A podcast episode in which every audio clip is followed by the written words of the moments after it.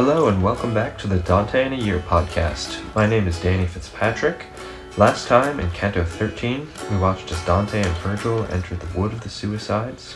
Today they move on to the third ring of the seventh circle of hell, those who are violent against God.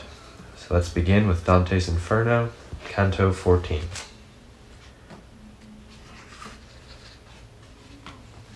Then, as the love of the native place constrained me, I rounded up the scattered fronds and rendered them to him who was now faint.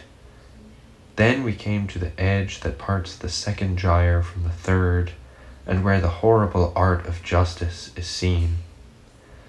To manifest well the new things, I say that we arrived at a land that removes the bed of every plant. The dolorous wood girds it as a garland, as it in turn is bound by the sad moat. Here we paused our passage at the very edge. The expanse was a thick and arid sand, of no other kind than that once pressed beneath the feet of Cato. O vengeance of God, how much you ought be feared by all that read that now manifested to my eyes. I saw many crowds of nude spirits that all cried equally miserably, but appeared placed under several laws. Here one lies supine on the earth, one sits all gathered up in himself, and another wanders continually. Those that wander about are most numerous, and fewer those that lie in torment, though their tongues let loose more pain.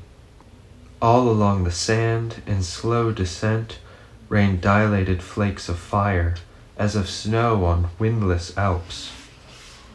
As Alexander, in those scalding parts of India, saw above his host flames falling endlessly to the steady earth, for which he saw that they stamped the soil with their herds, that the vapor might be extinguished while it was alone. So the eternal burning descended. Then the sand caught fire, as tinder under flint, to double the pain. Ever restless was the affair of the miserable hands, now here, now there, slapping at each fresh ash. I commenced, Master, you who conquer all things, outside that obdurate demon girded against us at the entrance of the door. Who is that great one who doesn't seem to care about the fire, and lies spiteful and twisted, such that the rain appears not to pain him? And that same one to whom it had occurred that I'd asked my guide of him, cried, What I was alive, so I am dead. If Jove tires his smith, from whom enraged he took the shining lightning he shattered me with at the last, or if he should wear out the others one by one, in Mongibello at the black furnace, calling, Good Vulcan, help, help, as indeed he did at the battle of Phlegra, and shoot me with all his force, he'd still not have a happy vengeance. Then my leader spoke such force as I had not heard before. O Capaneus, and that your pride's not mortified, you're punished more. No martyrdom outside your own rage can pose pain to your fury. Then he turned back to me with milder lips, saying, This was one of the seven kings who seized Thebes, and he held and still seems still to hold God in disdain, and it appears he prays little. But, as I said to him, his own spite is the ornament most due his breast.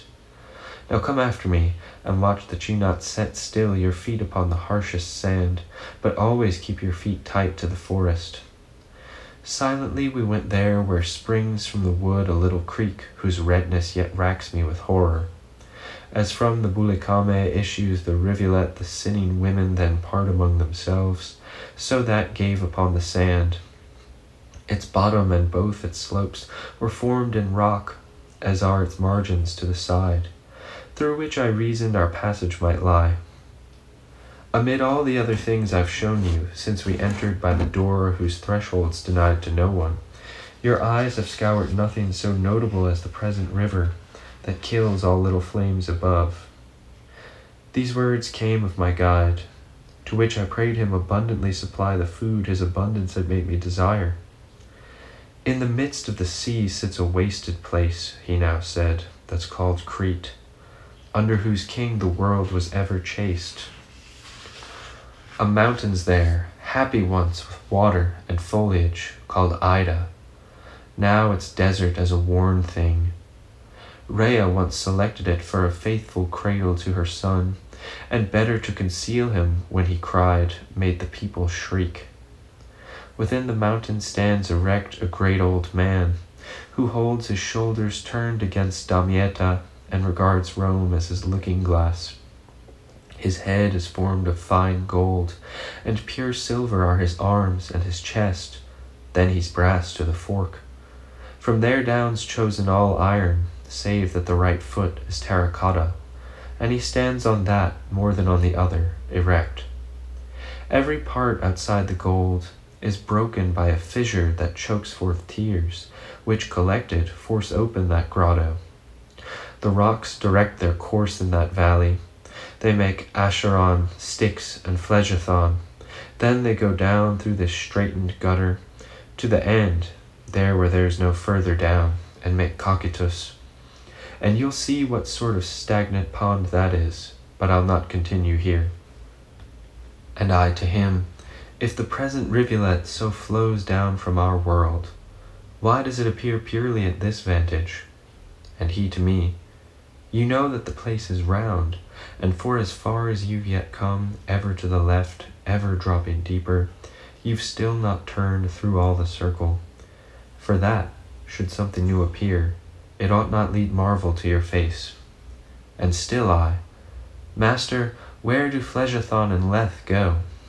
For of one you're silent, and of the other you say it comes of this rain. In all your questions you surely please me, he responded, but the boil of the red water ought well have solved the one you ask. You'll see Lethe, but out of this deep, there where the souls go to lave themselves when the fault repented's been removed. Then he said, now it's time to move off from the wood. See you keep close behind me. The borders make a way that doesn't burn, and above them every vapor spent.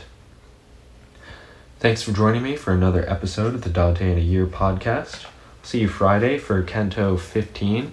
Thanks so much to everyone who's been listening in. Uh, I've been amazed to see uh, so many people tuning in from all around the world. Uh, we've had listeners in 92 cities across four continents and 14 countries. Um, thanks especially to uh, whoever's listening in Atlanta. Uh, seems to be where we're getting the most listens. I don't know who you are. Uh, feel free to reach out and connect if you'd like to. Um, and thanks again to all of you. It's been a great pleasure to share in this journey with you so far, and I'm looking forward to continuing. Thanks.